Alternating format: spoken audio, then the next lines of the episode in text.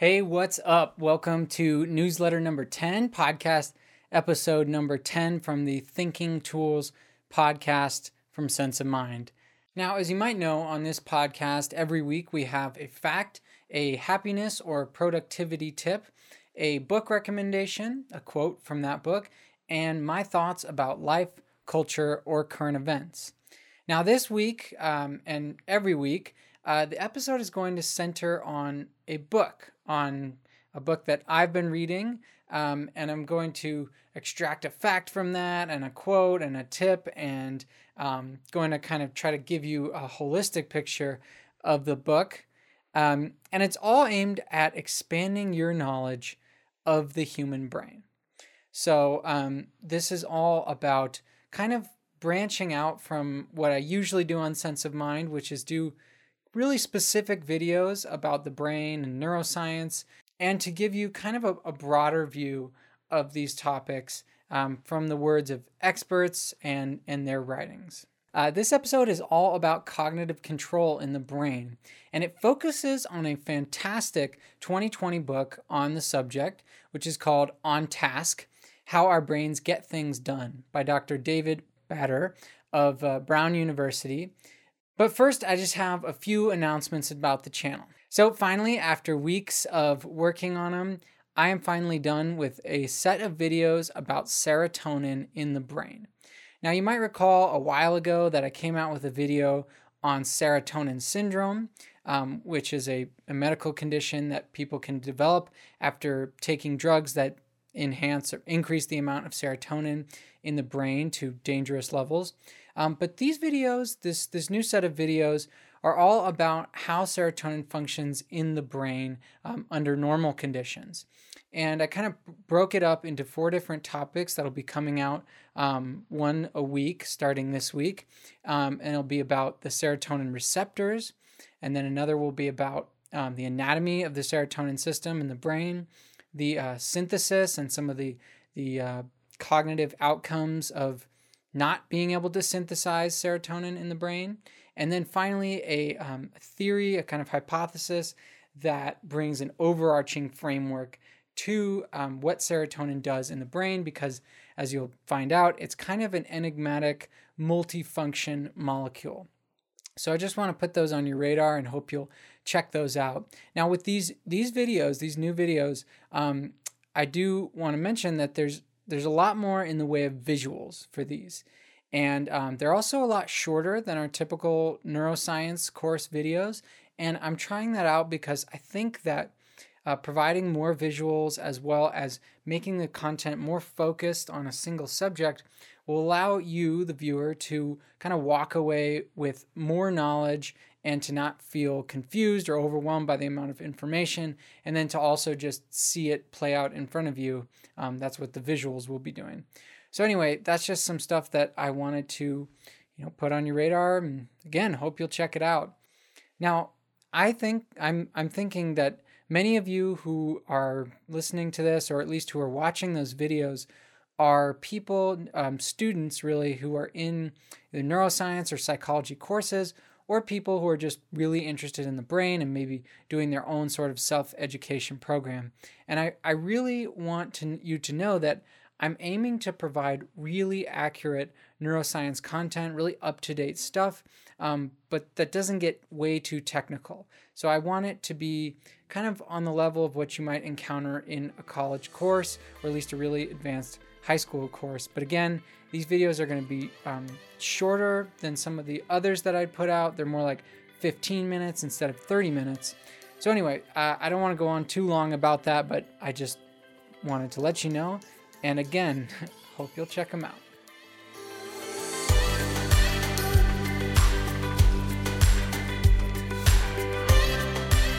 All right, so that's enough jibber jabber. Let's get to this week's fact which is about why multitasking is usually ineffective. So, why do people multitask? One answer is that we sometimes fall for the illusion that it will allow us to get more done when in reality it will just slow us down on both the tasks. In a minute, I'll explain a neuroscientific theory about why multitasking is likely to lead to those kinds of decrements.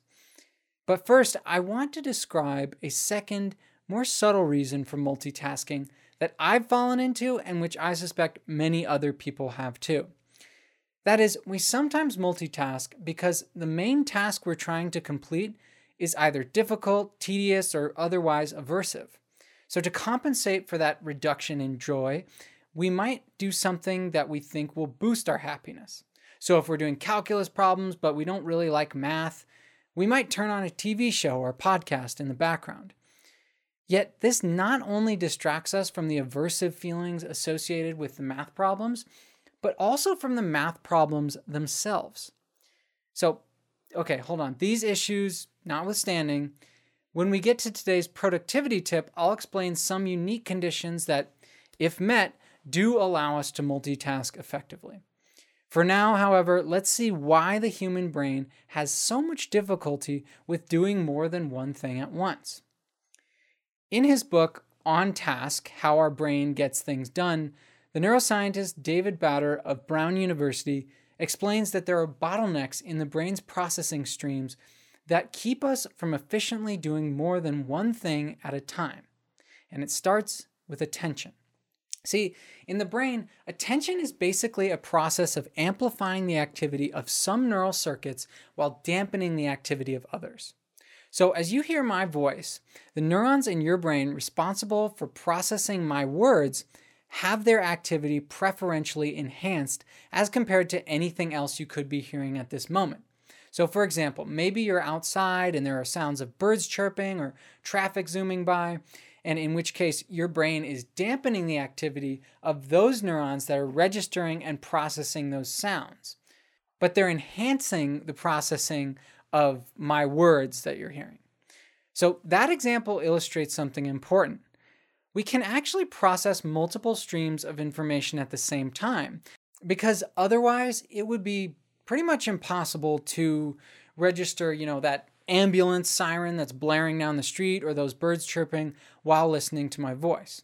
So, the key thing to understand is that this kind of parallel processing is severely limited and will inevitably pay attention to one task more than the other.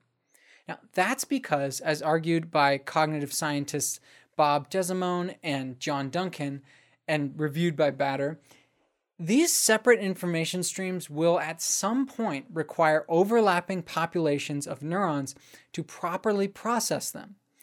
In other words, you can't simultaneously focus on the details of the sounds of the birds chirping while also fully processing this sentence because these two tasks both involve auditory processing using some of the very same populations of neurons. And the more similar the tasks, the more difficult this becomes. So just try it, try it. And to see what I mean, just try listening to another podcast while you're listening to this one at the same time. I mean, it's very difficult to have kind of any understanding of what's happening in either stream. Still, even with fairly different tasks like watching TV and doing the dishes, we're still likely to miss something on the show or on the dish, and the problem only gets worse with tasks we're less familiar with. This is partly because in almost any task, we are drawing on the brain regions involved in working memory and cognitive control more generally. Now, task switching, that's the close cousin of multitasking, where we basically switch back and forth from one task to the other, is also undesirable and ineffective because there's a neurocognitive cost to doing this. Still, there are cases where we can effectively and efficiently multitask, even if they're relatively few and far between. And that leads me to this week's tip. So, number two, part two of this episode is the productivity tip. And this week it's about that you should not multitask unless two very unique and crucial conditions are met. So, I'll explain those in just a second. Okay, but at this point, you may be thinking something like, all right, yeah, that totally makes sense. But there are definitely times when you're able to multitask, such as when you exercise and listen to a podcast, for example. You might even disagree with me about watching TV and doing the dishes. And the reality is, you're probably right. Yet, that's not because you're generally good at multitasking, but more likely it's because you have trained one or both of these abilities to the point that it is essentially automatic. For me, exercising, showering, and indeed doing the dishes can be combined with listening to a podcast or audiobook, and I really don't notice a big decrement in my ability to do either thing, nor in the speed with which I accomplish them. But that wasn't always the case. See, years ago, when I first started listening to audiobooks, I found it extremely difficult to do anything except maybe go for a leisurely walk. So, for example, if I tried to lift weights at the same time, I would inevitably find myself hitting the go back 30 seconds button again and again because I'd forgotten what they were saying. And even now, after years of training these tasks together, I know that if I were to sit in a dark room and do nothing but listen to the audiobook, I would almost certainly be able to remember a lot more of it later. So, the tip this week is to avoid multitasking as much as possible. Turn off the notifications on your phone, close the door to your office, wear earplugs, close your blinds. Just do whatever helps you to focus all of your brain's amazing processing power on the task at hand. The return on that kind of focused work is always incredible. Okay, but still, uh, the second part of this tip is that if you do want to multitask, make sure that two conditions are met before you even attempt it. First, make sure that at least one of the two tasks is almost entirely automatic. Second, choose tasks that do not compete for neural resources. For example, if you're a runner, you probably don't need to think much about the process of running, especially if you're like me and you do the same routes over and over again. So, taking that familiar running route would be a good time to listen to, you know, the Thinking Tools podcast, for example. But on the other hand, say you're not much of a runner and you find yourself in a new city wanting to explore it on foot, so you decide to take a run. In this case, it may be very difficult to listen to this podcast because you will probably be preoccupied with making sure you're on the right route. Not to mention that you have a desire to really take in your surroundings and get a feel for the environment. So, in that case, listening to music might be a much easier uh, sort of multitask thing because, well, you don't really care if you miss a whole song or two, and because the neural processing required for listening to music pretty much doesn't interfere with the wayfinding as when you're running or enjoying the sights around you. All right, so now that we've discussed a couple of the ideas in the book, um, let's move to this week's book recommendation, which, of course, is this book, On Task uh, How Our Brains Get Things Done by David Badre. Um, and yes, that is how you pronounce his name. Um, but anyway, I, I just love this book. Um, it's really, really well written. And one thing that's really unique about it before we get to um, the rest of this sort of recommendation is there's not a lot of pictures in this book. And as an audiobook listener, I really appreciate that. Um, and just someone who, who really enjoys writing, I mean, it's actually really impressive to me when an author can get away with not uh, having a lot of visuals because I think it shows that they're able to really explain the topics in clear language, and that is definitely what I found in this book. So, anyway, um, I'm gonna get to kind of the rest of the review. Okay, so this book focuses on what is called cognitive control or executive function.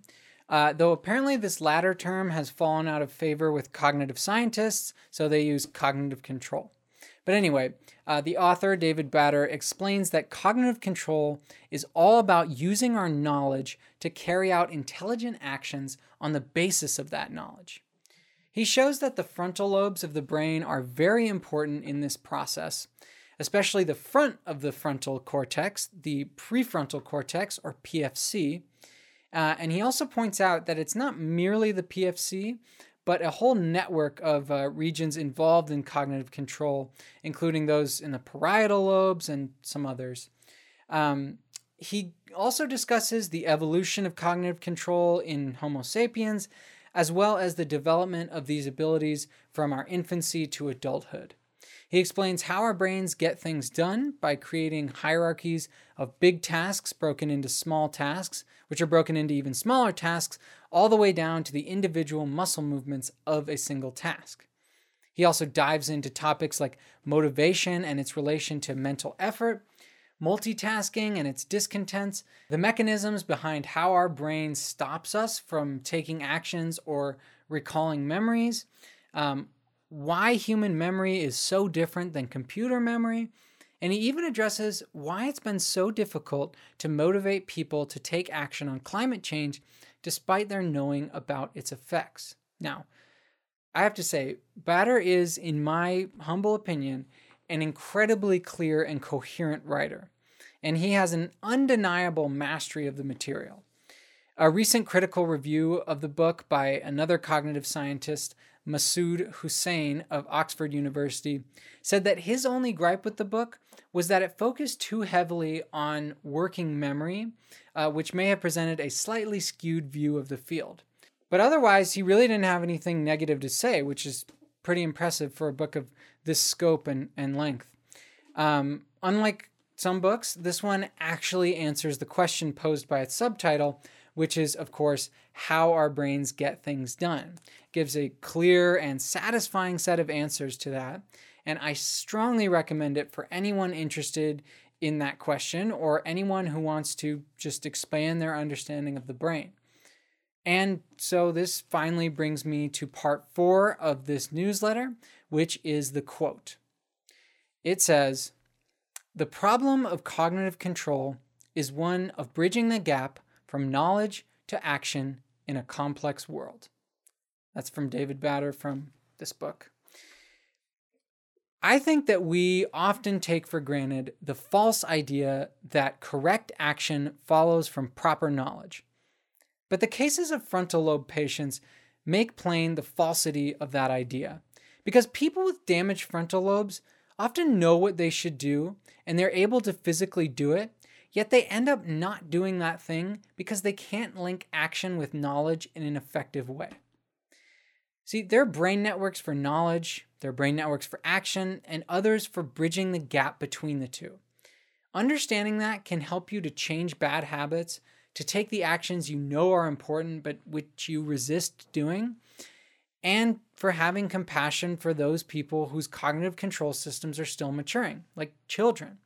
See, our brains determine what we do and they determine what choices we can make. So, training our control systems will enhance our ability to do things, or as Badre puts it, to get things done that matter. And finally, this brings me to part five of today's episode my thoughts. And today, I'm thinking about mindfulness and cognitive control. I meditate every day.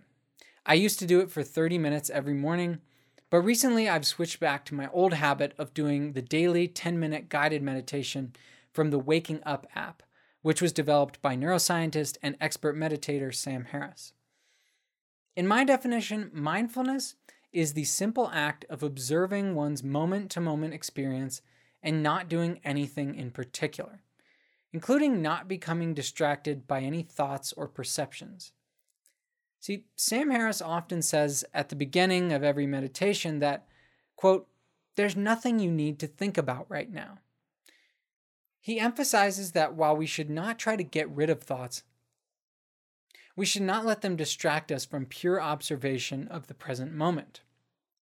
So, while mindfulness employs cognitive control, it's essentially aimed at not using any other neural resources.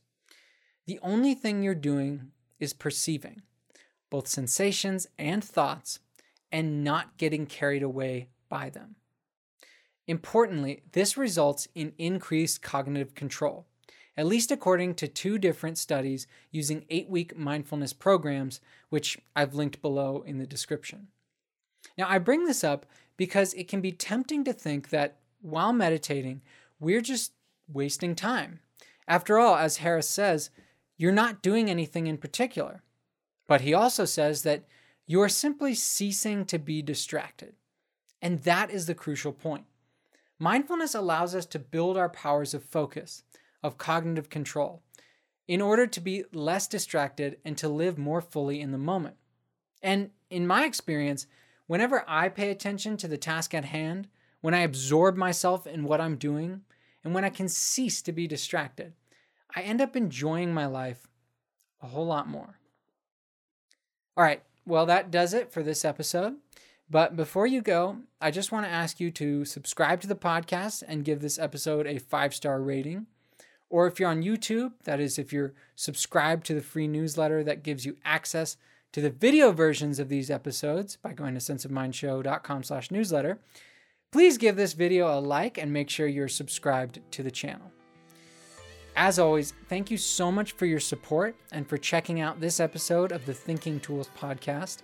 Sense of Mind is brought to you by the Diamond Mind Foundation, and this video and podcast episode was written and produced by me, Andrew Cooper Sansone. Thanks again. I'll catch you next time.